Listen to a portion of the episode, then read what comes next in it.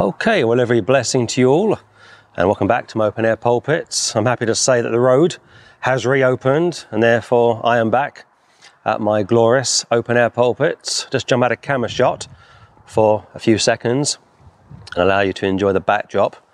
I should say that I'm currently using a new camera, and uh, you may have noticed that the picture is a lot sharper, so much so that you get the impression that perhaps I didn't shave during my last message when, if the truth be known, I did shave.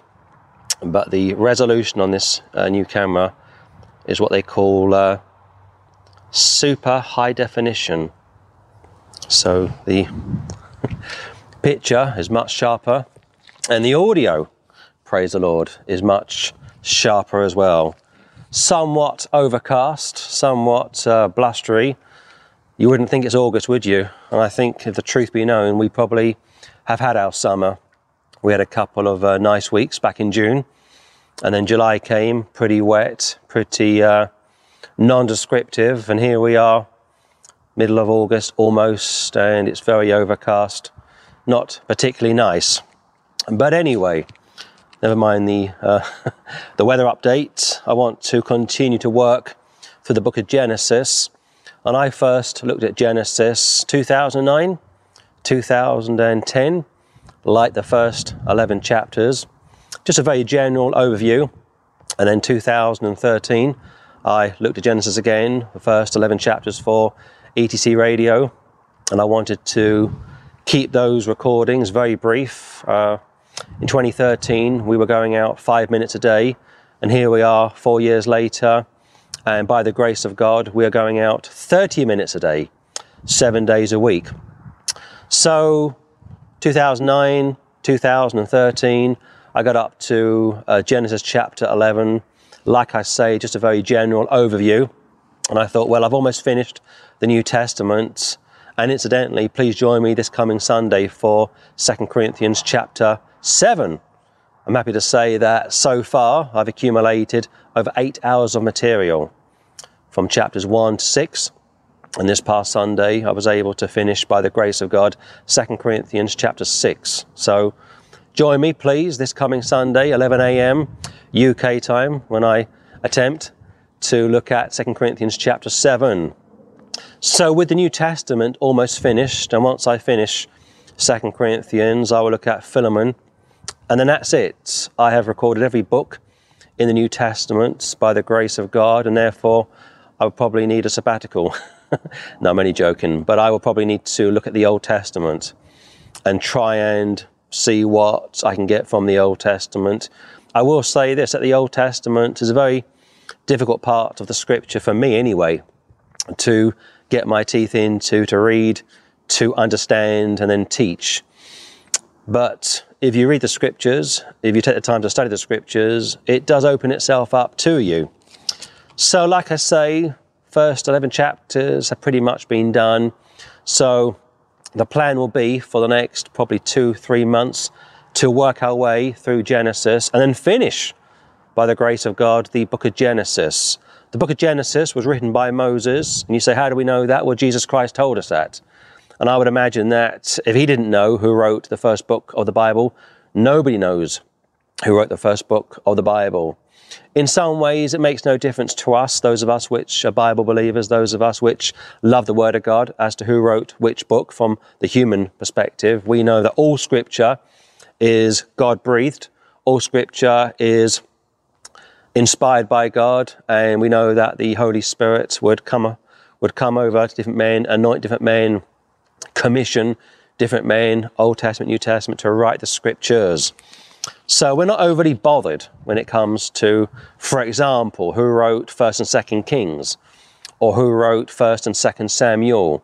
Yes, we believe that Samuel probably wrote 1st and 2nd Samuel and he probably wrote 1st and 2nd Kings, but it really makes no difference to us because whoever the human author was of such books, he wrote under the inspiration of the Holy Spirit, like I say. In fact, Peter says that uh, no prophecy came of any private interpretation, but holy men of God uh, moved. Holy men of God spake because they're moved by the Holy Ghost, which means quite simply this that those greats back in the Old Testament and those greats in the New Testament didn't just get together one day and say, hey guys, let's write a book. No, they wrote what they were told to write. Like I say, all scripture is inspired of God, which means that God has breathed onto the pages of Holy Writ. So let's keep working our way through the book of Genesis, if we may. and last time we got up to 25, looking at Esau and Jacob. Jacob have I loved, being Israel. Esau, excuse me, Esau being Edom have I hated. And the Calvinists come along and they say, well, what you got there is a picture of two boys not yet born. and the Lord God has decided to love one and hate the other, which of course is incorrect. I mean, if that was the case, then ask yourself this how do we know that the Lord doesn't hate us? I mean, if that is the case, if that is the correct exegesis, how do we know that the Lord isn't playing around with us? How do we know that He doesn't take great delight in seeing many of us just falling over ourselves? I mean, if that is the correct exegesis, then what hope is there for someone like you and I before we were even born? Now, the context is quite simply reference to two nations. Two nations, one is Israel, the Lord's beloved firstborn, and the other, like I say, is Esau feeding into Edom. Incidentally, if you speak to the Muslims, they would have you believe that Esau is Jesus. And they get that from Muhammad, a man who couldn't even read or write. And he made the case that Jesus Christ in the scripture is Esau. And yet Esau is this, like I said last week, a shameless type of guy, guilty of uh, sacrilegious uh, activities, selling his birthright, and will lose his blessing and we'll read about that shortly. And Jacob wasn't much better, very sly, very deceptive. So, for a Muslim to teach that Jesus Christ is Esau, or Esau in the Old Testament is Jesus Christ in the Quran, I mean, talk about a bungling mess. I mean, of all the people in the Bible to go back to and say that is the Messiah is so confusing. And from, from our perspective, so blasphemous. But what do you expect? A man who we are told would be rolling around the floor, and I'm speaking about Muhammad, claiming to have seen visions and prophecies, couldn't read or write, and if he was to spend five minutes telling you anything, you wouldn't give him the time of day, would you? In fact, the asylum centres are full of people such as that. of course, they're called the mental house, the nut house, the uh, place for those that have mental problems. So it's worth just reminding ourselves that Genesis is a very interesting book, a very honest book, a book about the Lord's saints, pre their salvation, post their salvation. And let me say this also that for those of us which are saved, we don't need to bend over backwards to defend some of the actions of the Old Testament greats. For the Muslims, they have a much greater problem because they believe their prophets were all sinless, including Muhammad, and yet uh, Allah told him to repent like seven times, whereas Jesus Christ was never told to repent a day in his life. So they have the problem. They have the problem when it comes to their prophets being sinless. But for us, we know that the Old Testament prophets were not sinless. The New Testament uh, apostles were not sinless. Only Jesus Christ was sinless. So let's start, if we may, in Genesis chapter 26. And there was a famine in the land, beside the first famine that was in the days of Abraham. If you think of a famine like today, like in Africa, you know within five minutes why such a famine is taking place, and it's due to excessive sin. If there's one thing that gets up my nose, is when I come across online or on television or what have you, VIPs like A star celebrities trying to raise money for their favourite cause. And I've watched over the years clips online of people like George Clooney, John Travolta, Tom Cruise, uh, Tom Hanks. I mean, the list goes on and on and on. Steven Spielberg, George Lucas, wanting to raise money for their favorite charity. And what normally happens is these people are invited into a TV studio or they are pictured at the phone banks taking phone calls from their adoring fans, and you've got ordinary people phoning up wanting to speak to their celebrity favourites, their idols. And these idols are worth millions. And they won't give any of their own money, but they expect you to give your money. And I thought to myself many times over the years, I thought this that if every A, if every uh, A star actor in Hollywood, if every A star director, producer, scriptwriter in Hollywood sat down, and there's probably a few thousand of them, and wrote out a check for a million dollars, you would probably raise a hundred million dollars just like that. But what they don't want to do most of the time is give their own money away. They want to have their fans donate money on behalf of their idols to then be spent in third world countries. And of course, you know why they're doing that. They are doing that to ease their consciences. But a famine back in the land, picturing sin in the land. And I'll say this as well. When you think of famines today in Africa, like I say, or other parts of the world, nine times out of ten it's due to excessive sin. The Lord is very merciful. He's not willing that any should uh, perish, but that all should come to repentance. And yet, saying that, let me say this He's not some kind of uh, killjoy. He won't uh, slap you down the minute you do something wrong or the minute you enjoy life perhaps too much, but He won't sit back indefinitely.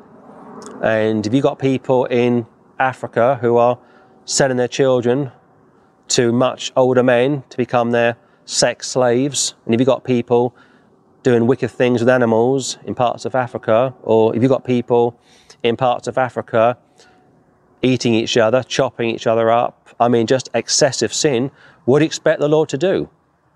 What do you expect Him to do? And because those countries are 99% heathen, there's no light there. There are no say people praying and interceding for their neighbours. And yes, the gospel has been presented to such people the Word of God continues to go out all over the world, like the shortwave radio, like television, like missionaries, like the internet. It's been said that most people around the world today have access to a mobile phone. They're not all living in a cave somewhere or struggling with dial up. You know, they have got access to the outside world, but they don't want to know about the Saviour of the world. They want to enjoy their sin for a season. But here, there's a famine in the land, and Isaac needs to find out what's going on because although he was saved, he and his seed will experience the problem, the uh, repercussions of a famine, which will feed into Joseph down the line, having to be a type of saviour to Egypt and also the children of Israel. Look at verse 2. And the Lord appeared unto him and said, Go not down into Egypt, dwell in the land which I shall tell thee of. Sojourn in this land, and I will be with thee, and will bless thee, for unto thee and unto thy seed I will give all these countries, and I will perform the oath which I swear unto Abraham thy father, and I will make thy seed to multiply as the stars of heaven, and will give unto thy seed all these countries. And in thy seed shall the nations of the earth be blessed, because that Abraham obeyed my voice and kept my charge, my commandments, my statutes, and my laws. Now we know that Abraham wasn't saved by being a good man. He was plucked from obscurity. He was a pagan worshipper, and he no doubt worshipped many gods before the one true God stepped into his life and said, Hey, I'm the one true God. Walk before me, be perfect, so on and so forth. He was saved by believing. He was saved by believing on a promise. Fast forward to New Testament, we all got saved by believing on a person. The person that we believe on, have believed on, and will believe on gave the promise and others back in the Old Testament. But Abraham believed, and it says it was accounted unto him for righteousness, justification by faith. Nobody in the Old Testament was born again. Nobody in the Old Testament was regenerated. Born again, regeneration is a New Testament doctrine. But those in the Old Testament that were saved got saved by believing on a promise. So it's going to be faith alone, Old Testament, faith alone, New Testament. I won't get into the tribulation and the millennium. I know our dispensational brethren will differ from me when I say that, and they teach different plans of salvation for different generations. I don't believe that. But Abraham is commended for obeying the Lord's voice, keeping his charge, the Lord's commandments, statutes, and laws. And yet, saying that, let me say this although Abraham was blessed, justified, he made the uh, mistake with Hagar, and as a result, she gave birth to Ishmael, the so called father of modern day Islam. If that wasn't bad enough, he would have concubines, like more than one, and he would sleep with his concubines, and they would fall pregnant as a result of Abraham, who around that time is well over 100 years old. And it's worth us just speaking about this for a few moments because what normally happens is if you speak to Muslims, for example, about Muhammad and Aisha, it's a difficult subject for them they normally just try and ignore it, or they say, well, how old was Mary when she fell pregnant? But of course, we know Mary was in her teens. There was no sexual intercourse which took place, it was a supernatural act. Like the Lord would say, let there be life, let there be light, and it was so. And if the Lord wanted to just decree or just declare, just make her pregnant, no problem. But no intercourse took place, nothing underhand took place. But when we speak about Muhammad, when we speak about Ishmael, they are somewhat cagey about it, and it depends who you speak to. Yes, most of them know all about it. Some pretend that they don't, but they will run to Mary and say, well, there you are, same sort of thing, which of course is not. But what they may suggest to us is, well, how about Abraham? Abraham had concubines, Abraham had children via the concubines.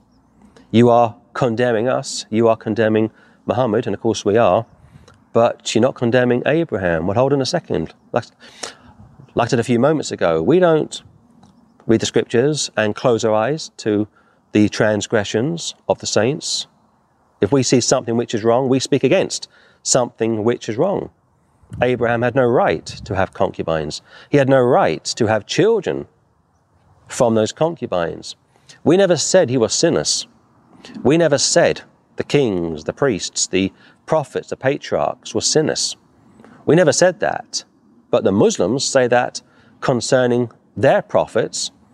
So there is a difference. There is a difference when it comes to those of us which are Bible believers, reading about the transgressions of Abraham. And don't worry, I'm sure he's had, I'm sure he's had to uh, explain himself. I'm sure he had to defend his actions to the Lord when he was judged by him. So I just want to make that point because we don't want to, on the one hand, become short sighted, shall we say.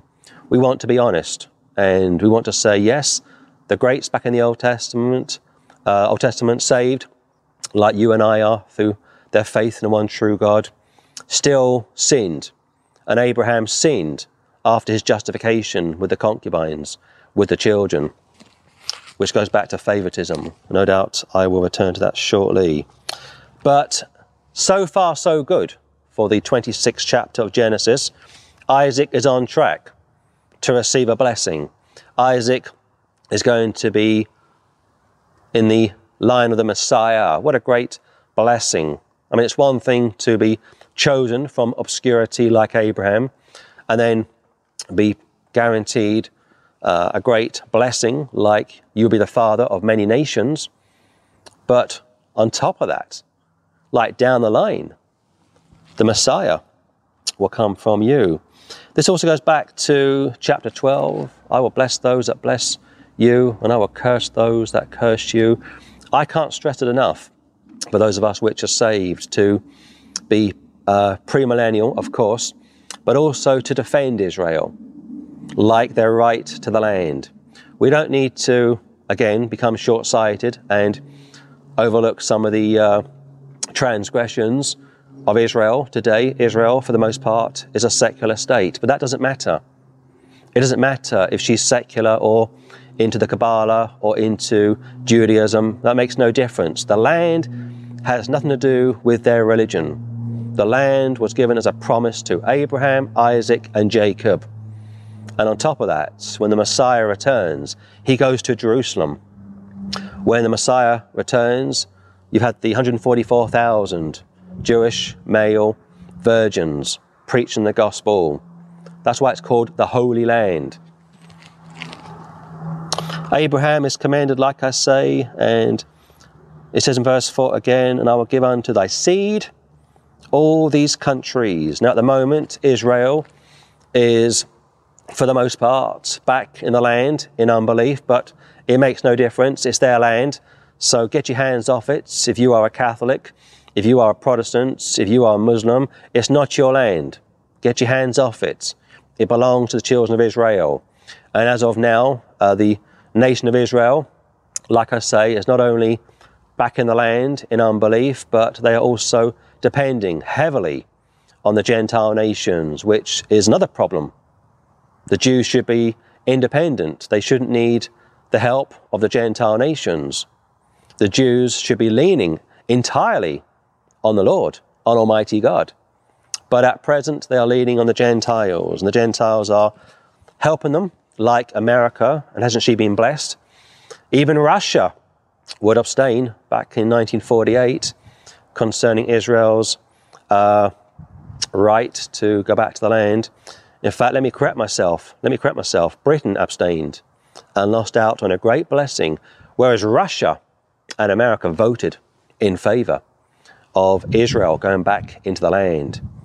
And literally overnight, Russia became a superpower.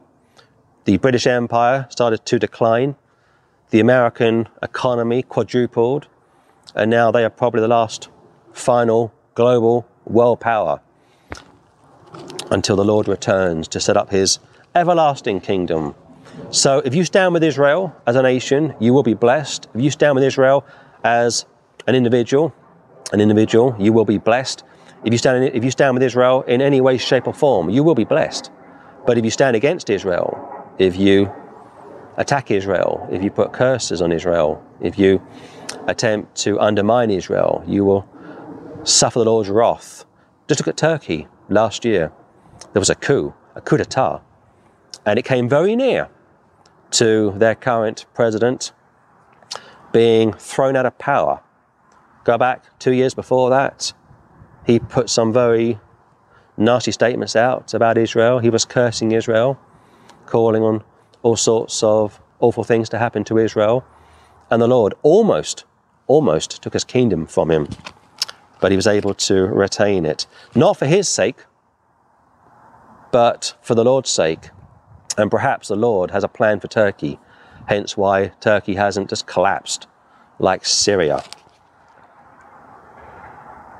6. And Isaac dwelt in Gerar, and the men of the place asked him of his wife, and he said, She is my sister. For he feared to say, She is my wife, lest, said he, the men of the place should kill me for Rebekah, because she was fair to look upon. Like his father would lie concerning Sarah, so Isaac is going to lie concerning Rebekah. Isaac is a saved man. Abraham was a saved man. Jacob was a saved man. Not born again, fair enough. Not, uh, not regenerated, fair enough, but still born again through imputation the Lord's imputation. And yet here you've got a saint lying. I mean, like willfully lying, lacking faith that Jehovah would preserve his wife, because from his wife, the 12 tribes of Israel are going to come, and he lacks faith. And that's why the apostles would say to the Lord, Increase our faith. And you can pray for that uh, particular prayer if you are lacking faith. If you are saved, and your faith isn't as strong as it should be, just ask the Lord to increase your faith. But help yourself at the same time. Crack open a Bible. Incidentally, I've been asked what Bible I use, and just a quick footnote before I forget this is a, uh, a Zondervan Zondervan Bible.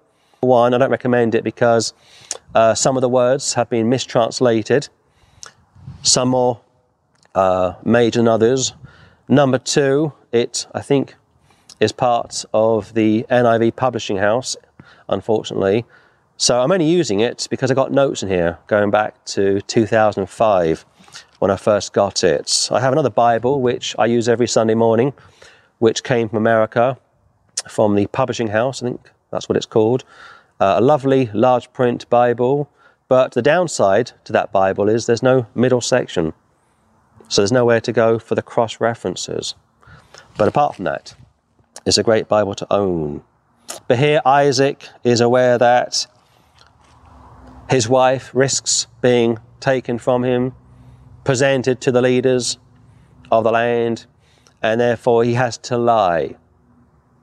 And yet, what does Revelation say? All liars will have their part in the lake of fire. Of course, you know that Revelation is speaking about people who were never saved to begin with, people that will pay for their sins upon death. The Lord's people, Old Testament, New Testament, sinned. And yes, they sinned willfully. And many times I can't find anybody from the Old Testament, especially, or very few people repenting. I can't find Abraham repenting for his concubines. I can't find Abraham repenting for the children that came from his concubines. He did such after he was saved, and as far as I can tell, he never, lo- he, he never lost his salvation. If you could lose it, you certainly would. So here, Isaac, like Abraham, has lied. He's lied because he's weak, he's lied because he has lacked faith, and he's lied because he is fearful, he is scared. The apostles were scared after the Lord died on the cross. It speaks about them almost locking themselves in the upper room, terrified that the Jews would find them, put them on trial, like before the Sanhedrin, interrogate them, and hand them over to the Romans to be whipped and perhaps crucified. And they were terrified. And they too were saved, incidentally. So don't think just because you are saved that you will never be fearful, you will never sin. Saying that, let me say this what we don't want to do is become an apologist or become apologists for sin. Just because we have a sin nature doesn't mean it's okay for us to sin. If we sin, we need to confess it. If we do wrong, and we will, we need to forsake it. We don't want to just gloss over it, going back to the mistake that the Muslims make, how all of their prophets, including Muhammad, were sinless, didn't need to repent of anything, whereas we're not so foolish. We know that if the Old Testament greats could sin and they did, if the New Testament greats could sin and they did, what's to stop us from sinning? Let's not kid ourselves. But at the same time, we're not going to be guilty of just glossing over it. Look at verse 11, please. And Abimelech charged all his people, saying, He that toucheth this man or his wife shall surely be put to death. Now, like I said last time, Rebecca and also Sarah are types of the church. The church is chaste. Uh, the church is a virgin. The church is pure. The church is sacred. The church is holy. That's why Paul says to number one, renew your mind each and every day. Number two, control your bodies, your vessels. And also, Peter would say to be holy, for the Lord is holy.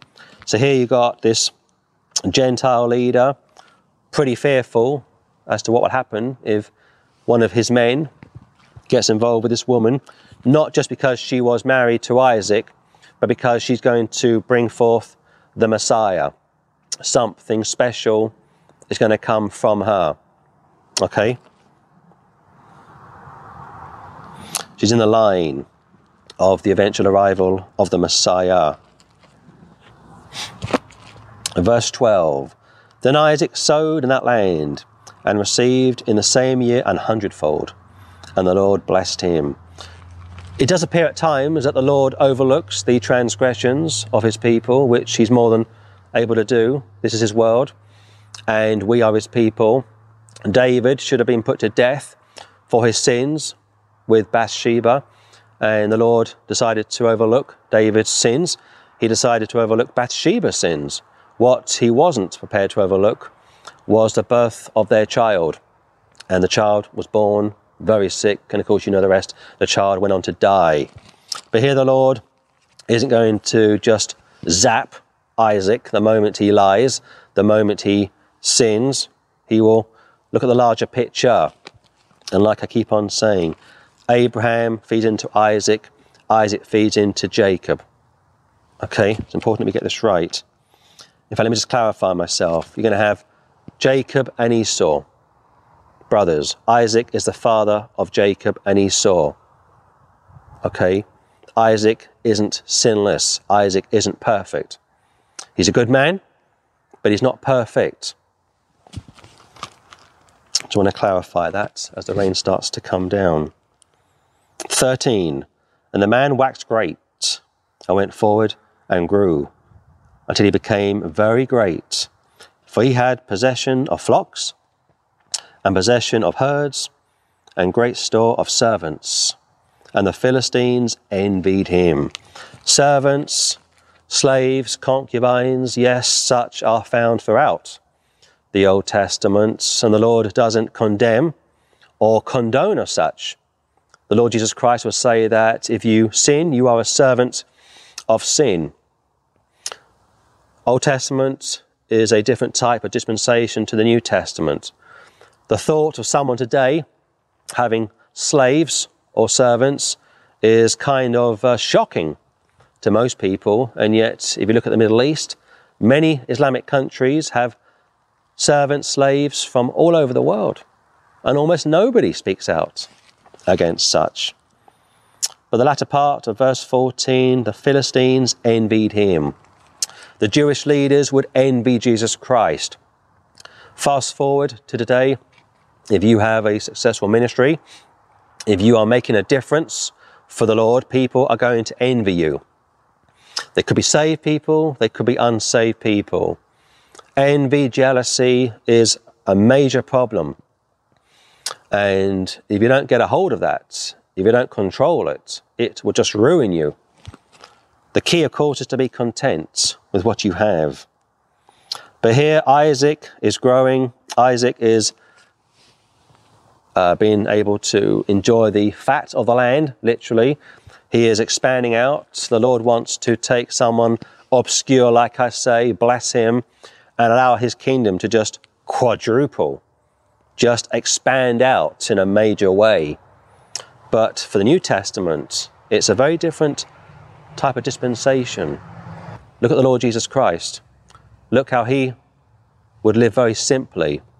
And ask yourself this are we living in the same kind of way? Does our lifestyles match his? It doesn't have to be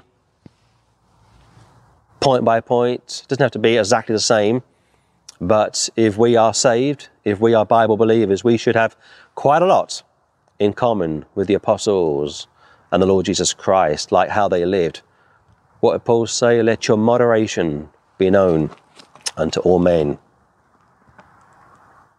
23. And he went up from thence to Beersheba. And the Lord appeared unto him the same night and said, I am the God of Abraham, thy father. Fear not, for I am with thee, and will bless thee and multiply thy seed as my servant Abraham's sake. Now the Lord wants to appear to Isaac. Most of the Old Testament greats were blessed to receive uh, dreams or a handful of dreams, or occasionally a holy man would be sent their way to speak to them. But to get a vision to have Almighty God appear here the same night in a vision is extra special. I am the God of Abraham, thy father. Fear not. There's that word again, don't fear.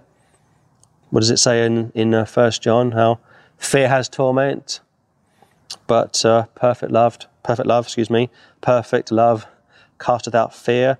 For I am with thee, like Emmanuel, God with us and will bless thee, going back to chapter 12, and multiply thy seed for my servant Abraham's sake. That's what this is all about, ultimately, for the sake of Abraham, for the sake of Isaac, for the sake of Jacob.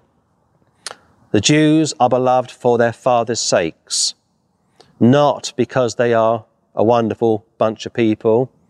The church is beloved for the sake of Jesus Christ, not because the church is this wonderful organism, this wonderful uh, uh, organization, this wonderful uh, group of people. We're not wonderful in and of ourselves. We are far from wonderful in and of ourselves, but we are beloved for our Saviour's sake. And the Jews are beloved for their patriarchs' sakes. 25. And he builded an altar there and called upon the name of the Lord and pitched his tent there. And there Isaac's servants digged a well. Altar worship. Pitched his tent there. And on top of that, Isaac's servants digged a well. So they got servants, they've got slaves, they've got concubines. But would that mean they treated such people with contempt? Absolutely not. As we go through the Old Testament, especially the first five books of the Bible, there were rules and regulations laid out for how the children of Israel were to look after their hired help, shall we say. But if you think of the American Civil War, for example, or if you think of the 1960s in America, for example, that type of slavery was very different to what was found in the scripture. On top of that, it could just be that the way the Jews operated back in Genesis, uh, before the law and after the law, Exodus chapter 20, with their servants, with their slaves, could perhaps be what will reoccur on the new earth for 1,000 years when Israel is in the driving seat, when Israel is calling the shots. Like I said at the moment, Israel is very much dependent on Gentile nations like Germany, like America, and Britain too, to some extent. But the time will come when she will be in the driving seat. A nation such as America will probably no longer exist, Britain will no longer exist, Germany and other Gentile nations will probably no longer exist. We know from Revelation that by the time Christ comes back to rule and reign, half of this earth has just disappeared. It's either fallen into the ocean or has just melted away due to the Lord's anger. So, at the moment, Israel, like I say, is dependent on the Gentile nations, but the time will come when the Lord will turn it around and they'll be very dependent upon her.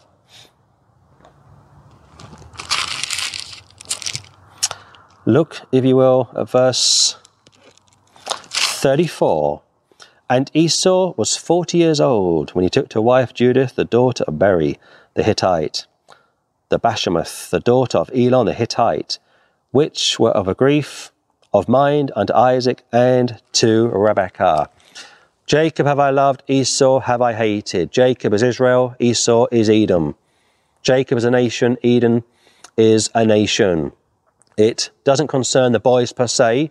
And yes, of course, the Lord knew through foreknowledge that Jacob would be quote unquote better than Isaac. And it says that the Lord, uh, one more time, hated Esau but loved Jacob, found in Malachi, the last book of the Old Testament. But that's based on foreknowledge. It's not based on one salvation. I mean, one more time, if we are to suggest or if we are to believe what the Calvinists tell us, that the Lord takes great pleasure, great delight in hating most and sending most to hell, and loving a few and sending such people to heaven, then we are in quite a bad way, really, because how can we be sure that the Lord isn't doing the same to us? I mean, here's a little story for you. I'll get back to this in a minute. During World War II, Heinrich Himmler, head of the uh, SS, the Gestapo, a ruthless man, Catholic incidentally, but also heavily involved with the occult, was very impressed with the Jehovah's Witnesses. And he said this to his officers. He said, uh, Why is it uh, the case that these Jehovah's Witnesses are number one, great workers, number two, don't cause any problems, and number three, when they go into the ovens, and yes, the, uh, the Jehovah's Witnesses would also find themselves being exterminated along with the uh, Sodomites, Catholics, and yes, there were some Catholics in the death camps and other groups of people. It wasn't just the Jews, incidentally, that found themselves being uh, put in the ovens. It would fall to other groups that fell foul of the Third Reich. And he said this What is going on? Why are the, why are the Jehovah's Witnesses why are the JWs rejoicing as they go into the ovens, singing their hymns as they are about to be exterminated, and yet I can't get my men, meaning the SS, meaning the Gestapo, to come anywhere near that level of uh, braveness, dedication. And he couldn't really work it out. They are deceived, the JWs. They are deluded. They are brainwashed. But here's the point in their minds, they believe they have the truth. They believe that they are the real deal. And yet we know as Bible believers that they are unsaved, unregenerated. They are not the Lord's people. They attack the Lord's deity. But when it comes to what they believe, they believe they have the truth. They believe they are the real deal. And you could say, well, perhaps the Lord has brainwashed them, or perhaps He has hardened their hearts. Perhaps he has deliberately deceived them. Now, I don't believe that. I know some of our, uh, some of our Calvinist brethren would take such a view. I don't hold to that. You could also say the same about the Mormons. They're up in numbers, 13 million, I think it is now. And they too believe they have the truth. So if we want to go down this road, and if we want to accept what the Calvinists would have us believe, that the Lord is behind everything, whether it's good or evil, then you see the sort of problems that can come from such a belief. But Esau is disgruntled. He is uh, disillusioned. He is perhaps depressed as well, going back to the loss of his birthright. He thought nothing of giving it away. Jacob uh, thought nothing of deceiving him. And that's why I made the case that they were sly, they were shameless, also very young. We're not sure exactly how old they were, but we can probably say with some sense of uh, assurance that they weren't yet saved. And the Lord didn't just, like I say, zap them the moment they went down this path. He was very patient with them. It says the same from uh, the book of Romans, how he's very patient. He's long suffering, and we forget that sometimes. It took me a long time to get saved, and it's taken me a long time sometimes to appreciate why things are the way that they are. And thankfully, the Lord doesn't just step in and eliminate us the moment we do wrong.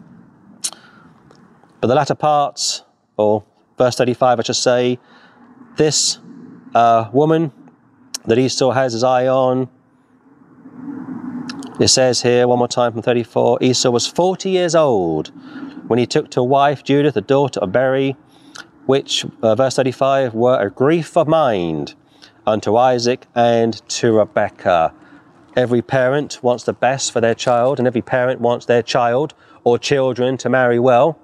Most parents are not happy if their children undermarry. And on top of that, most parents, if they are saved, would be horrified for their children to marry unsaved people. I can remember speaking to a couple not very long ago who told me this. They said that uh, one of their two daughters had been raised in a Christian environment and had met this Jewish man, had fallen in love with him, had married him, and not only had she converted to Judaism, not only was she now involved with the Kabbalah, but she has decided to cut her parents off because they are Gentiles. And on top of that, she's got two children with her Jewish husband, and her children have never met her parents. This decent couple, both born again, incidentally, premillennial, pre tribulational, love the Lord, and yet their daughter has just written them off. Their daughter has married an unsaved man, a Jewish man, and they have moved to Israel.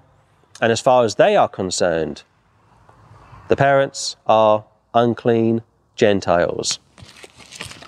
And as such, they have cut all lines of communication off. So I can not, I'm not overly surprised. I'm not overly surprised to read about uh, Isaac and Rebecca very grieved that Esau has done what he has done. On top of that, they would have wanted him to marry into his own community, not a Hittite. But he's doing it deliberately. He's angry, you see. He's angry with his parents. He is angry with his brother, Jacob. He will plot, he will plan, he will scheme to kill his brother. Let's keep reading on. 27 1. And it came to pass that when Isaac was old, and his eyes were dim, so that he could not see, he called Esau, his eldest son, and said unto him, My son. And he said unto him, Behold, here am I. This will go back to favoritism. And I think that favoritism is not only wrong, I would suggest it could also be sinful. Yes, we know that Abraham had a favorite son, being Joseph. In fact, not Abraham, excuse me, uh, Jacob. Sometimes these uh, uh, patriarchs can get a little confusing. Jacob's uh, favorite son was Joseph. And yes, Joseph is a type of Jesus Christ. This is my beloved son. But Almighty God didn't have other begotten sons, He had one begotten son. So He can say, This is my beloved son, my only begotten son, in whom I am well pleased. Fair enough. But Jacob had many children. And I will discuss one of the problems with favoritism shortly. Came to pass 27 1 that Isaac was old, and his eyes were dim, he's almost blind, so that he could not see. He called Esau his eldest son, being his favourite, and said unto him, My son. And he said unto him, Behold, here am I. Now Isaac is getting up in years, and he wants to give his favourite son a blessing. Two, and he said, Behold, now I am old. I know not the day of my death.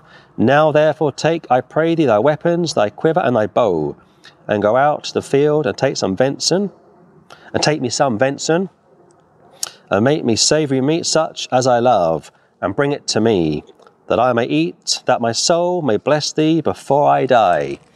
Jacob have I loved, Esau have I hated. Isaac knew all about the promise made to himself and his wife. And yet, Isaac, number one, is going to lack faith. Abraham would plead with the Lord to make Ishmael preeminent, the uh, number one, the main son born to him. He didn't want Isaac to be top dog, if you will. He wanted Ishmael. And he was pleading with the Lord to make Ishmael the uh, preeminent of the two. And the Lord said, No, I want it to be Isaac. Isaac is going to be born to your wife. You are now a Jew. Your wife is now a Jew. Isaac will be born to Jewish parents. I don't want Hagar, being a Gentile, to bring forth a son, which she would do, being Ishmael, and then somehow Ishmael being in the line of the Messiah. Absolutely not. And this goes back to what I said last week, how the Lord is very picky. He, you know, he would choose one nation on earth out of a number of nations on the earth, and from that one nation would come one man. For there is one mediator between men and God, the man, Christ Jesus.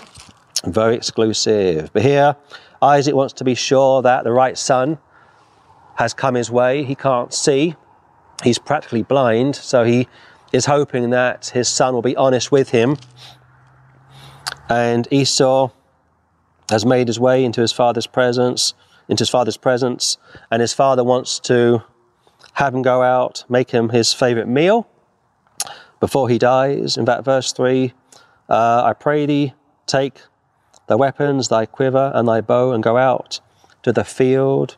He was a man of the field, like Nimrod, a mighty hunter. He, you know, he, he would uh, know his way around places such as this. He would go to places such as this, and he would wait for the right animal to come along shoot it, kill it, or not shoot it. He would destroy it. He would uh, use a bow and arrow, perhaps, kill the animal, and offer it up uh, as a sacrifice, perhaps, but more in line with the context. Enjoy it as a meal. He knew what to do. Verse 4 again Make me savory meat such as I love, and bring it to me that I may eat, that my soul may bless thee before I die. He thought he was about to die. He was incorrect. There are many people who think they are about to die and are incorrect. I can think of one sermon I heard back, well, it was recorded back in the 70s, before I was born, before I was even saved. And this sermon, recorded back in the early 1970s, uh, very interesting sermon, incidentally. And during the sermon, the preacher said this. He said, uh, Please pray for me all. Uh, I don't feel particularly well. I haven't been feeling particularly well for a long time. And I think that perhaps I am at the point of death. Fast forward nearly 50 years, the guy was still alive. He died last year, 94, 95. He thought he was at the point of death. He was wrong, of course. And here, Isaac thinks he too is at the point of death and he wants to enjoy his last meal, like the Last Supper, if you will. Five, and Rebekah heard when Isaac spake to Esau his son, and Esau went to the field to hunt for venison and to bring it. Now the plot starts. Rebekah, saved, I believe. Perfect? Absolutely not. Is she flawless? Absolutely not. And yet we can learn a lot from her. She heard when Isaac spake to Esau his son. Maybe she had her ear to the door. And Esau went to the field to hunt for venison and to bring it. 6. And Rebekah spake unto Jacob her son, saying, Behold, I heard thy father speak unto Esau thy brother, saying, Bring me venison, and make me savoury meat, that I may eat and bless thee before the Lord, before my death. Now she gets Jacob involved. She is plotting, she is planning. She had a favourite son, Jacob. Esau was Isaac's favourite son. And like I say, it's not only problematic, it's also very painful to have favourite children. Let's keep reading on. 8. Now therefore, my son, obey my voice according to that which I command thee. So the mother has started to plot, verse 5. She now wants her son, verse 8, to obey her voice according to the command which I give thee. 9. Go now to the flock and fetch me from thence two kids, two good kids of the goats, and I will make them savoury meat for thy father such as he loveth. And thou shalt bring it to thy father that he may eat, and that he may bless thee before his death. So she will prepare the meal. What do they say? If you want to get to a man's heart, go through his stomach. This mother is behaving in a very shocking way. She should have known better. She should be setting a better example to Jacob, but she's more interested in not only getting a blessing for Jacob, but stealing it from Esau. 11. And Jacob said to Rebekah his mother, Behold, Esau, my brother, is a hairy man, and I am a smooth man. He's slightly worried. Can you pull it off? My father peradventure will feel me, and I shall seem to him as a deceiver. And I shall bring a curse upon me and not a blessing. Absolutely. I mean, it's bad enough that this family are trying to reverse what Almighty God has told them will happen. If that wasn't bad enough, they now want to mix it all up. And of course, you know what's going on. The devil is in the background trying to thwart the Lord's will. He has been busy since the fall of man. He's still very busy today, going around trying to mess people up. Nothing new under the sun. But it's like this we don't need to blame the devil for all of our transgressions. If the truth be known, we do the work for him due to our own sin nature. The devil doesn't need to spend five minutes with the average saved man or woman today. Because the average saved man or woman today is doing the work of the devil for him. The old nature, you see. That's not to say that he doesn't help you along the way, if you know what I mean. But if the truth be known, if the truth be known, we do most of the work for him. And here I think Rebecca is doing what she is doing due to her Adamic sin, but on top of that, also due to her own sin. 13. And his mother said unto him, Upon me be thy curse, my son. Only obey my voice and go fetch me them. Jesus Christ became a sin offering for us, he became a curse for us. Jesus Christ went to the cross despising the death, or despising the shame, I should say. That sort of curse, that is a good curse, if you will.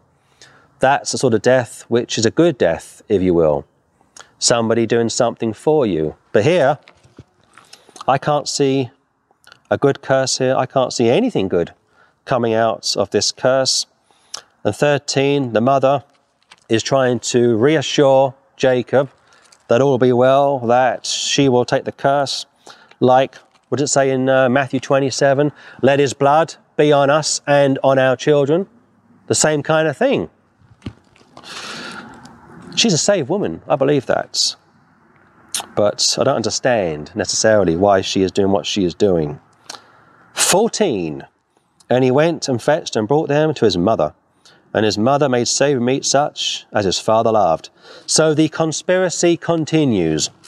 And I want to call this message Curse, Conspiracy, Collusion.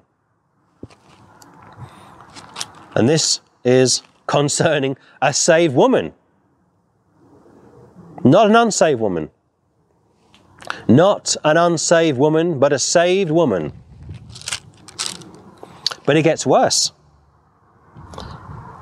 15. And Rebekah took goodly raiment of her eldest son Esau, which were with her in the house, and put them upon Jacob, her younger son. And she put the skins of the kids of the goats upon his hands, and upon the smooth of his neck. And she gave the savoury meat and the bread which she had prepared into the hand of her son Jacob. She has now ransacked the kids' wardrobes. She's gone to Esau's wardrobe. She's emptied it. She has put Esau's clothing on Jacob. And on top of that, she has taken the skins of the kids of the goats, verse 16, upon his hands and upon the smooth of his neck. So, if you know, if it wasn't bad enough that she has colluded and planned with Jacob to deceive Isaac, that wasn't bad enough. She has also gone to her son's wardrobe, taken his clothing, put it on to Jacob to allow this conspiracy to continue. Shocking. 17 again, and she gave the savoury meat and the bread which she had prepared into the hand of her son Jacob. So she's cooked the food. She has clothed her son.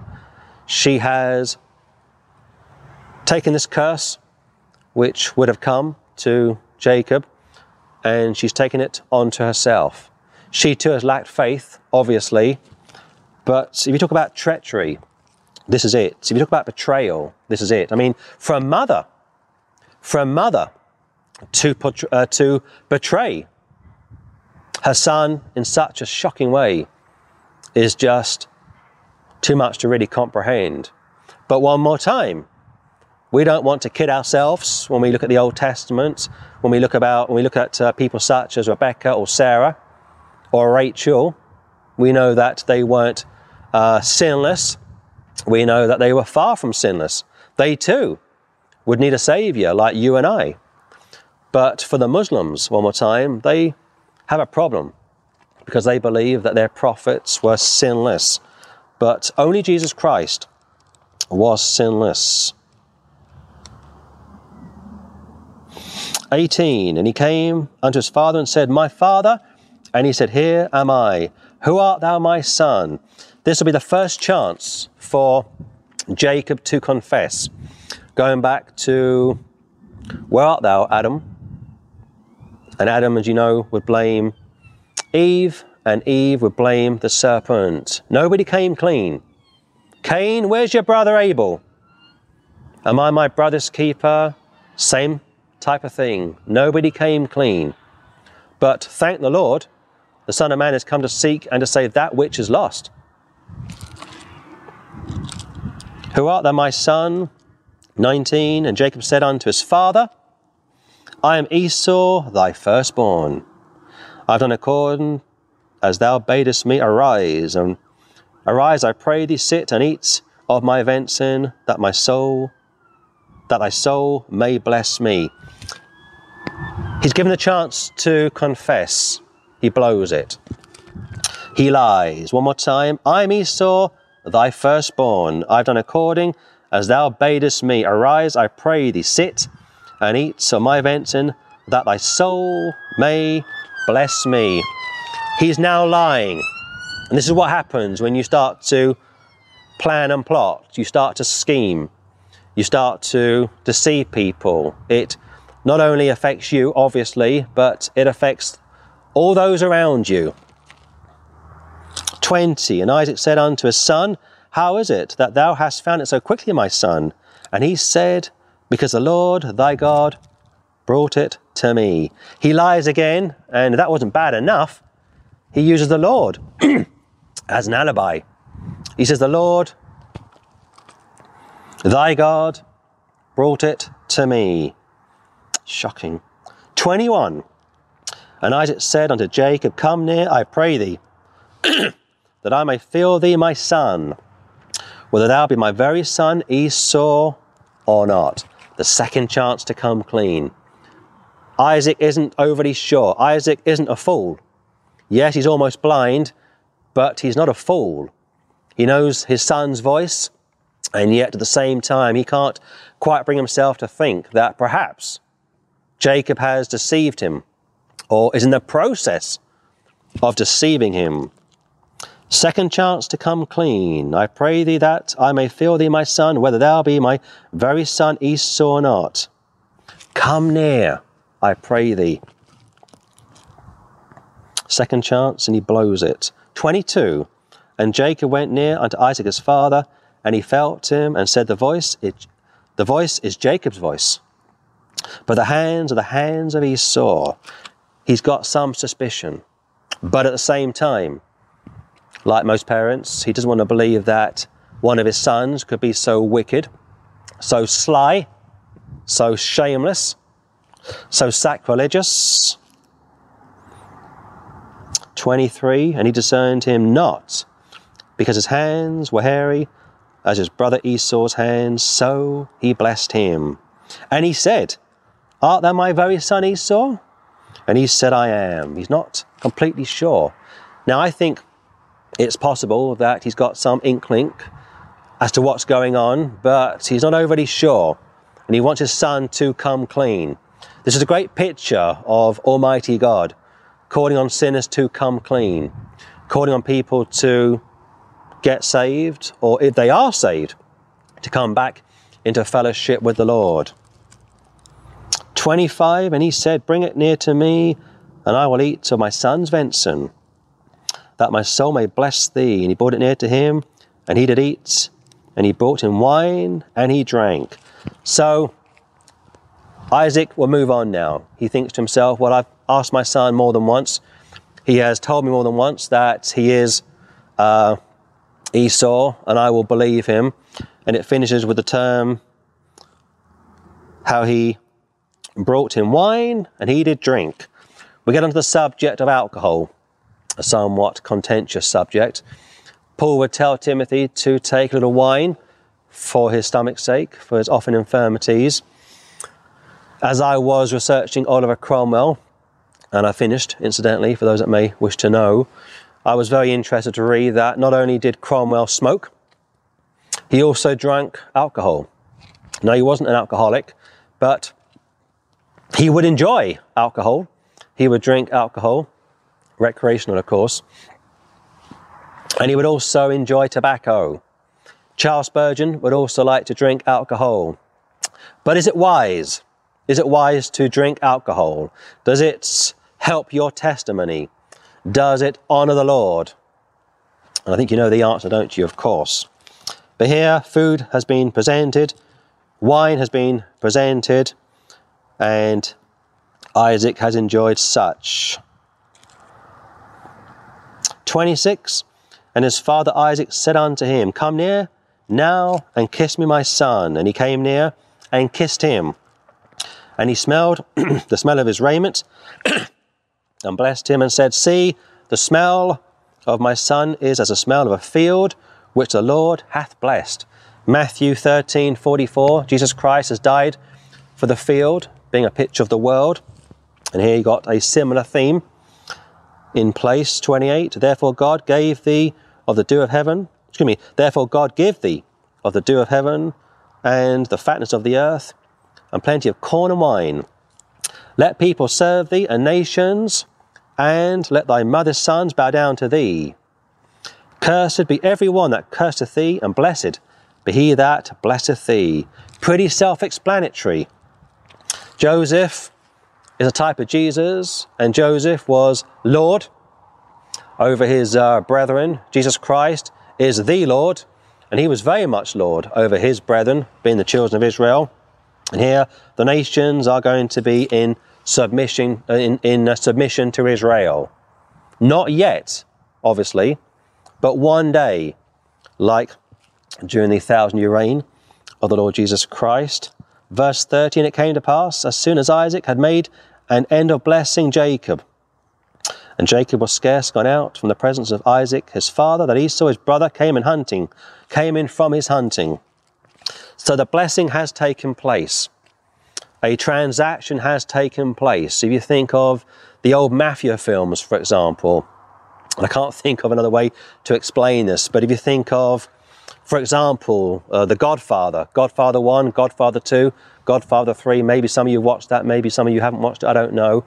But if you think of the, uh, the transfer power, for example, when uh, Don Corleone dies, played by uh, Marlon Brando, he's the Don, he's the mafia boss, and he passes the uh, power to Michael Corleone, played by uh, Al Pacino. Al Pacino, and he becomes the next Don. It's a, it's the same kind of thing, if you will. Maybe I can give you a better analogy as I work through uh, the book of Genesis, trying to uh, uh, keep it clear and precise. My goal, incidentally, when I do these types of videos, is to present the Bible as clearly as I can. I don't offer myself as a scholar. I'm just an ordinary self taught Bible believing Christian. If you want to get a real detailed exegesis in an, in, a, in an environment not as wild as this, then uh, perhaps join me Sunday mornings. But this is the best way for me to do this type of thing from the open air pulpit. But the blessing has been given, the, if you will, the transfer of power has taken place. And now Esau, his brother, has come in from his hunting, 30, 31, and he also made saving meats and brought it unto his father, and said unto his father, Let my father arise and eat of his son's venison, that thy soul may bless thee. Completely oblivious as to what has just happened. Jacob took his birthright from him, and now Jacob has taken the blessing from him.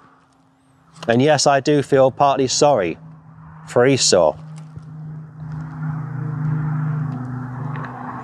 32. And Isaac his father said unto him, Who art thou? And he said, I am thy son, thy firstborn Esau. Now the penny has dropped.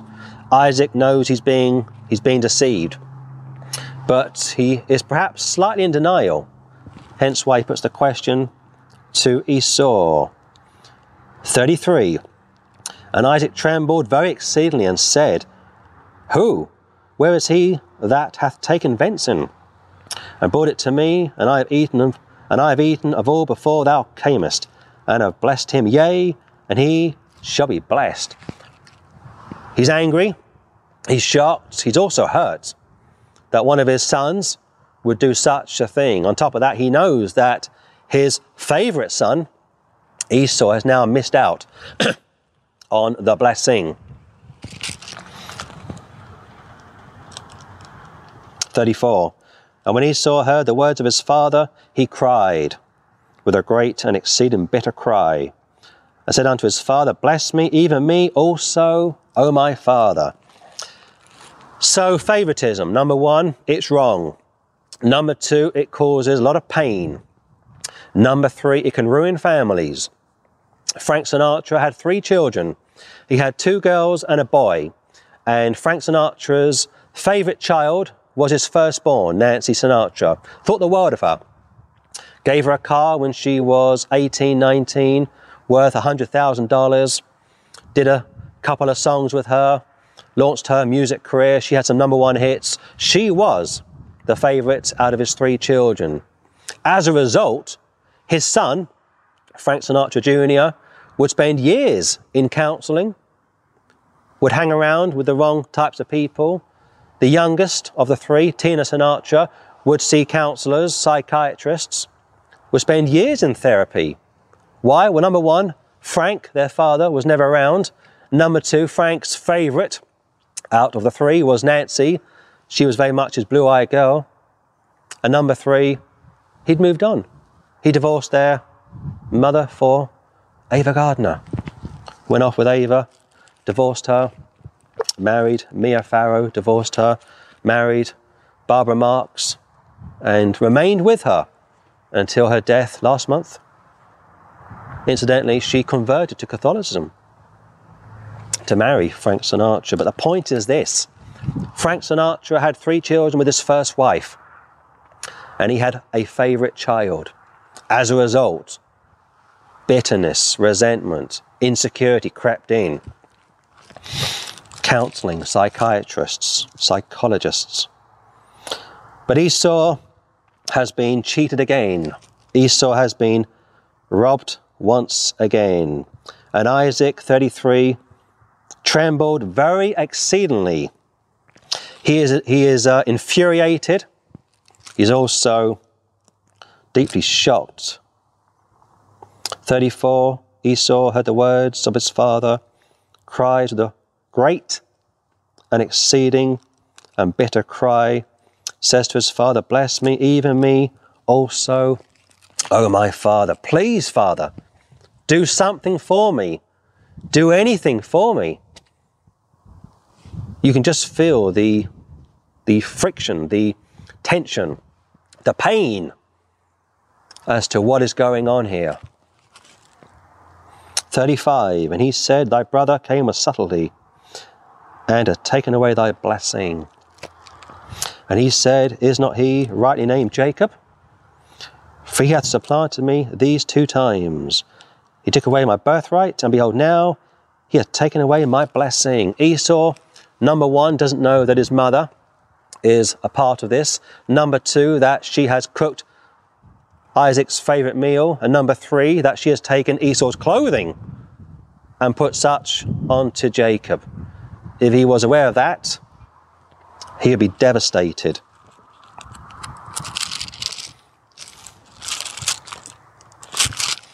And he said, Hast thou not reserved a blessing for me? Father, can you do anything for me?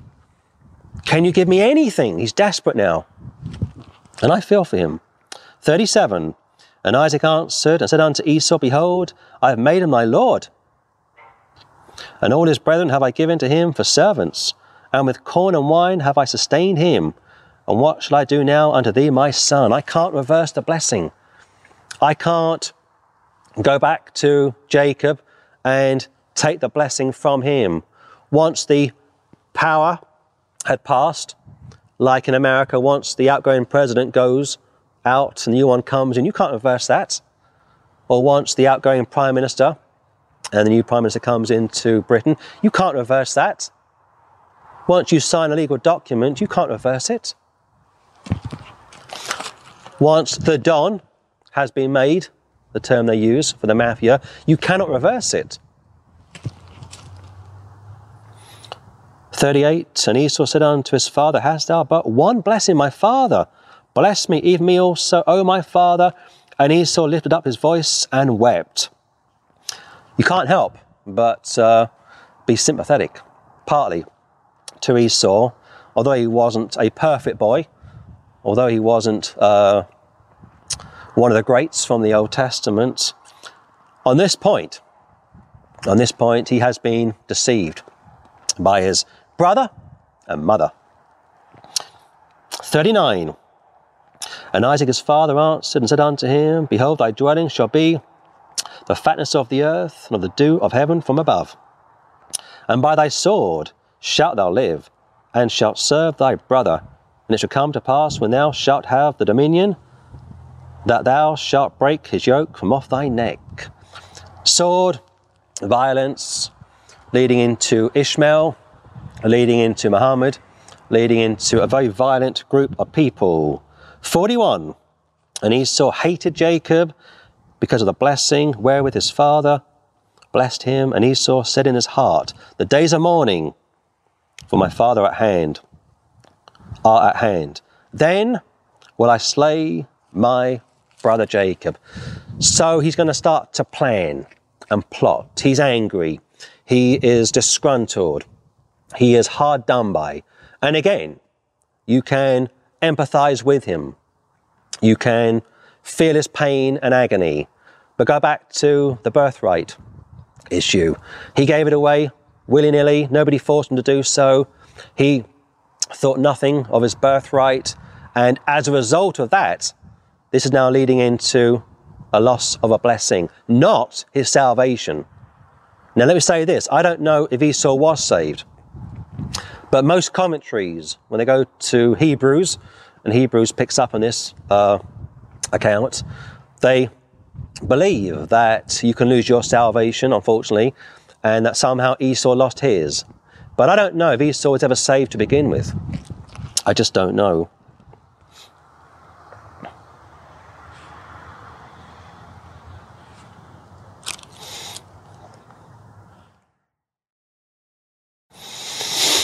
42. And these words of Esau, her eldest son, were told to Rebekah. And she sent and called Jacob her younger son, and said unto him, Behold, thy brother Esau, as touching thee, doth comfort himself, purposing to kill thee. Your brother is going to kill you. Your brother is going to wait patiently, and when the time is right, kill you. And this is one of the downsides, again, of favoritism you got a couple of parents chosen by the Lord for service, promised that their sons would play a huge part in the future state of Israel, and yet they couldn't wait. They jumped the gun, like Abraham and Hagar. And now Rebecca has the awful worry that perhaps she will lose Jacob, that Esau will kill Jacob, like Cain killed Abel. And if that takes place, she knows that Esau will have to be put to death. Because if you take a life, you lose a life, right? She is worried. 43 Now therefore, my son, obey my voice and arise. Flee thou to Laban, my brother, to Haran, and tarry with him a few days, until thy brother's fury turn away, until thy brother's anger turn away from thee, and he forget that which thou hast done to him. Then I will send and fetch thee from thence. Why should I be deprived also of both of you, of you both in one day? Okay, fair enough. You can understand her desire to move him to a safe house, like they say, to get him out of danger, but she is partly responsible for this. She starts to plan, she starts to plot, she gets her son involved, they conspire together they lie together. They deceive Isaac. As a result, Esau is destroyed, distraught, disgruntled. And now she wants to get him, Jacob, to her brother's home. 46. And Rebekah said to Isaac, I am weary of my life because of the daughters of Heth. If Jacob take a wife of the daughters of Heth such as these, which of the daughters of the land, what good shall my life do to me? I may just as well be dead. The thought of my son marrying Gentiles, marrying people of a different race, of a different background, is just too much for Rebecca, which feeds into separation, which feeds into segregation. And yes, the Lord is very interested in separation and segregation, not in the sense of, again, the US Civil War or the Civil Rights Movement back in the 1960s, but, but in reference to not yoking up with unsaved people because they will contaminate you. They will seek to destroy you. And on top of that, they will try and turn you into an atheist. 28 1. And Isaac called Jacob and blessed him, and charged him, and said unto him, Thou shalt not take a wife of the daughters of Canaan. Isaac cannot undo what has been done. He cannot undo the blessing, which is a picture of sin. Once you sin, you cannot go back and undo what you have done. You have to live with the consequences. So here, Isaac, perhaps for the first time in a long time, is now in agreement with his wife concerning the safety of Jacob. But on top of that, he wants Jacob to know that it is unacceptable for Jacob to take a wife from the daughters of Canaan, which feeds back into separation, which feeds back into segregation. And like I say, last Sunday I was able to finish 2 Corinthians chapter 6, which speaks about separation, which speaks about spiritual segregation. And if you don't separate, if you don't segregate yourself from unsaved people, you risk being ruined. You risk being contaminated. In fact, I was told one story last week about a woman who was a saved woman, got people saved, married the wrong man, and is now an atheist. To be so careful who you associate with. Two, arise, go to Padanaram, to the house of Bethuel, thy mother's father, and take a wife from thence of the daughters of Laban, thy mother's brother. Keep it in the family saved people marry saved people, right? You don't marry an unsaved person. Because if you do, for example, if you are a saved woman and you are dating a Catholic and you get married, the pressure will be to raise your children in the Catholic Church. Or if you are a saved man dating a Catholic woman, she will insist on having a Catholic wedding, and the priest that does the wedding will insist that your children will go through the Catholic system. I mean, all the heartache that'll come down the way for you, down the line for you, if you're not careful. Don't do it. If you're saved, marry a saved person. And if you don't know somebody who is saved, don't get married.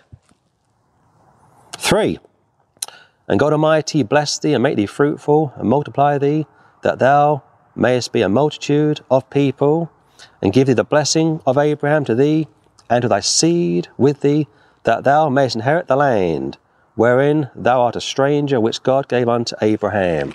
So, although Jacob was wrong in his behavior, the promise hasn't been rescinded, the promise hasn't been revoked.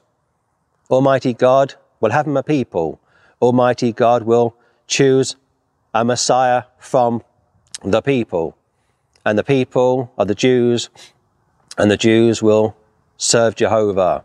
Nothing, no one will change that.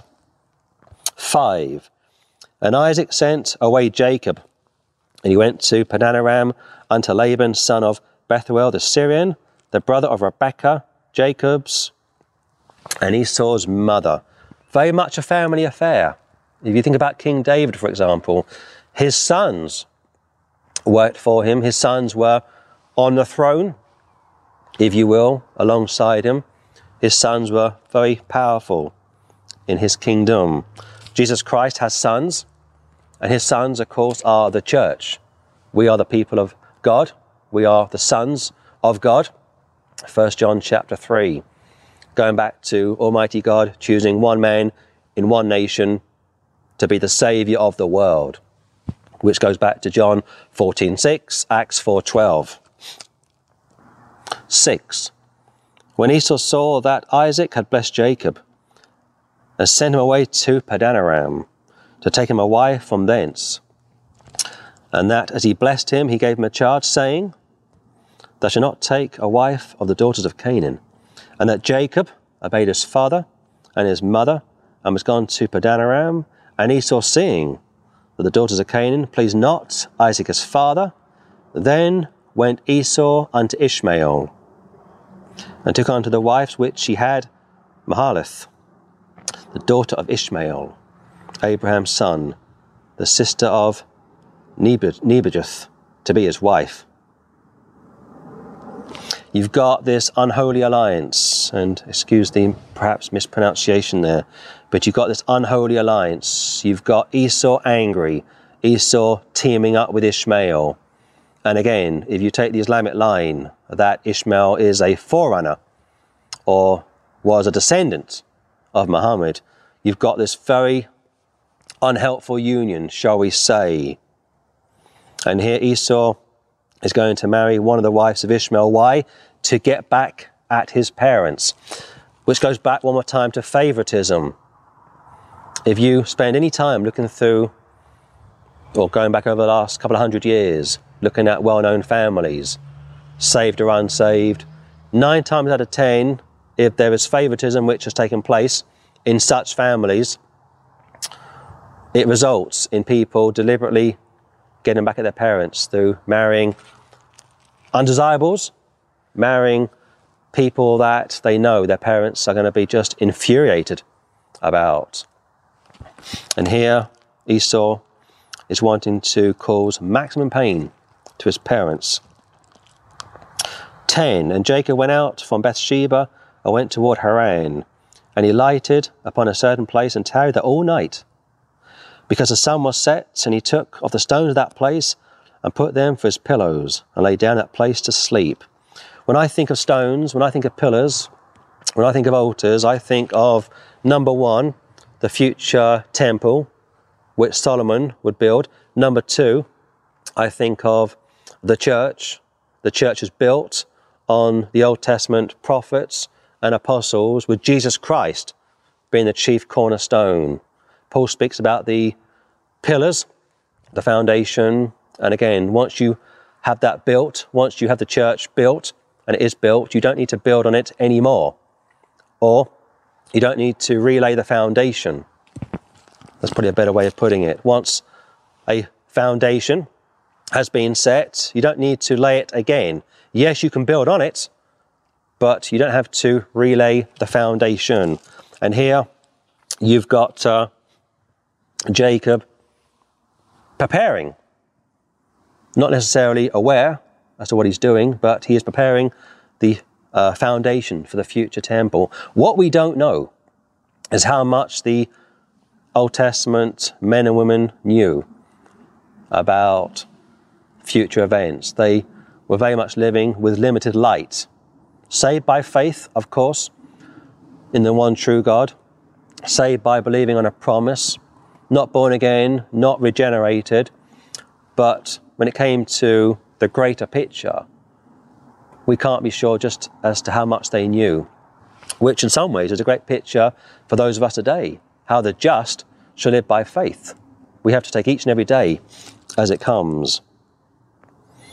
12. And he dreamed, and behold, a ladder set up on the earth, and the top of it reached to heaven. And behold, the angels of God ascending and descending on it. Jesus Christ speaks about the same kind of thing, John chapter 1. And of course, he is Jacob's ladder. He's the bridge between heaven and earth. And he said, uh, What would you think if you saw angels descending and ascending, ascending, descending on the Son of Man, Son of God? And he said, I'll show you greater things than that. And here, Jacob is being prepped prepared. He's also getting a vision as to what Jesus Christ was speaking about from John chapter 1, going back to Abraham saw this day and rejoiced, or he rejoiced to see this day. When Abraham offered up Isaac he got a glimpse of Calvary. That's my understanding. And here, Jacob is getting a glimpse of Jesus Christ being the ultimate ladder, bridge, mediator between heaven and earth. 13. And behold, the Lord stood above it and said, I am the Lord God of Abraham thy father, and the God of Isaac. The land whereon thou liest, to thee will I give it, and to thy seed, and thy seed shall be as the dust of the earth. And thou shalt spread abroad to the west and to the east, and to the north and to the south, and in thee and in thy seed shall all families of the earth be blessed. Absolutely. You've got Jews and Gentiles all over the world, but mainly Gentiles, that are saved by believing in the Jewish Messiah. The Jews, for the most part, don't believe on him, and therefore they are written off, if you will, cast off. And Jesus speaks about such from uh, Matthew 8 cast into outer darkness, weeping, wailing, and gnashing of teeth. But as a result of them being cast off, we, the Gentiles, are blessed. But on top of that wonderful truth, you've got the millennial reign one more time. Got the new earth. You got Israel in the driving seat. 15. And behold, I am with thee, and will keep thee in all places whither thou goest, and will bring thee again into this land. For I will not leave thee until I have done that which I have spoken to thee of. I will never leave you nor forsake you. In some ways, this is a great picture of eternal security. He could have said to Jacob, You messed up. You lied, you deceived, you worked hand in hand with your mother, you were pretty reprobate. But he doesn't say that because the blessing has been given to Abraham, and that blessing will come to pass no matter what. And yes, he will judge Jacob for his sins along the way, like he will judge your sins, my sins along the way. But when it comes to our salvation, nothing and no one can separate us from the love of God, which is in Christ Jesus our Lord. 16. And Jacob awaked out of his sleep, and he said, Surely the Lord is in this place, and I knew it not. And he was afraid and said, How dreadful is this place, like how awesome is this place. There is none other but the house of God, and this is a gate of heaven. Bethel, house of God, dream, vision. He's seen something remarkable. He's seen the Lord. He's heard a message feeding into the first coming, going back to Abraham, seeing Calvary. 18. And Jacob rose up early in the morning and took the stone that he had put for his pillows and set it up for a pillar and poured oil upon the top of it. Oil, type of the Holy Ghost. You've got, in some ways, a holy land. You've got, in some ways, something sacred. You've got, in some ways, something supernatural taking place. But at the same time, we don't know how much of this Jacob really understood. But it's not relevant, really, because he's living by faith and he is walking step by step like a baby, like a toddler when it takes its first steps. And he called the name of that place Bethel or Bethel. But the name of that city was called Luz at the first, Bethel meaning house of God. 20, and Jacob vowed a vow, saying, If God will be with me, and will keep me in this way that I go, and will give me bread to eat, and raiment to put on, so that I come again to my father's house in peace, then shall the Lord be my God.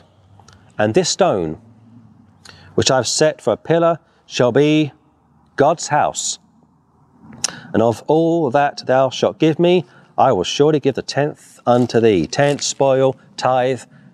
And I'll discuss that next time. But here you've got Jacob wanting, wanting the Lord to give him a sign, give him something else which he was entitled to ask because the Jews seek after a sign and they are entitled to have such, whereas the church, being Gentile for the most part, are not entitled to anything. But go back to what I said a few moments ago. He's living by faith. He's got limited knowledge, limited revelation. He doesn't know what this is ultimately going to lead into. Yes, he knows that the land is his. He knows that something special is going to come from him, but he couldn't really have grasped the enormity of it. I don't think, anyway. So we will leave it there in verse 22 before my voice packs up. And I'll just say a few things that Old Testament saints, New Testament saints, church age saints are all saved the same way. God's righteousness at Christ's expense. What we don't want to do is become guilty of becoming apologists for sin.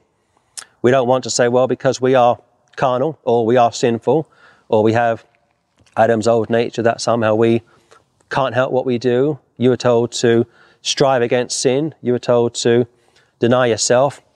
You were told to pick up your cross each and every day. You were told to reckon yourself dead uh, to the law, but alive to the Lord. You were told you could do all things through Christ who strengthened you. There's so many things in Scripture, but what you will never achieve in this life is perfection. You will never be perfect 24 7. You will have times where you will be victorious, of course, but not all of the time. So I think for today, looking at these chapters from the book of Genesis, such a fascinating book, what you've seen are, or is one particular family, mum, dad, two boys. The mother is close to Jacob, the father is close to Esau. They lacked faith, patience, they were plotting, they were planning, they were deceiving. Isaac seems to have been the victim, first and foremost, then Esau, but Esau was a bad boy, shall we say, and therefore it didn't take much to rob him of his blessing. He missed out with the birthright, he missed out with the blessing, but the promise still stood.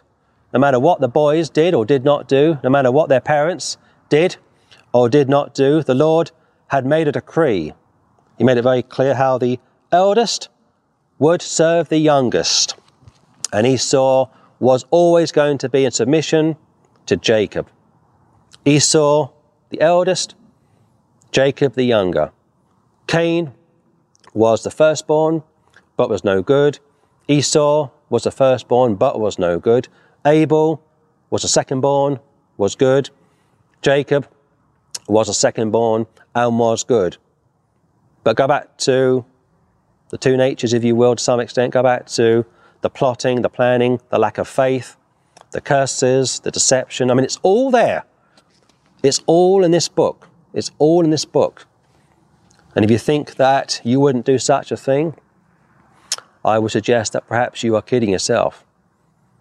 I think if your kingdom was threatened, if you thought that one of your children was about to lose out on a blessing, you would do whatever it took to retain the blessing for your child. But favoritism, I believe, is wrong, is sinful, and as you've already seen, it can result in one brother wanting to kill another. And when that gets back to Rebecca and Isaac, they are fearful, they are worried. They know that Esau could quite easily kill Jacob. Esau is a man of the field whereas Jacob is a reserved sort of guy, able to do his own thing. And if they don't move quickly, if they don't intervene quickly, they will lose both of their sons. So I think for today, you've had enough, and I've been speaking for over an hour and 40 minutes. So I will wrap this message up and next time pick it up, Lord willing from uh, Genesis chapter 29. And may the Lord bless you all in Jesus' name. Amen and Maranatha.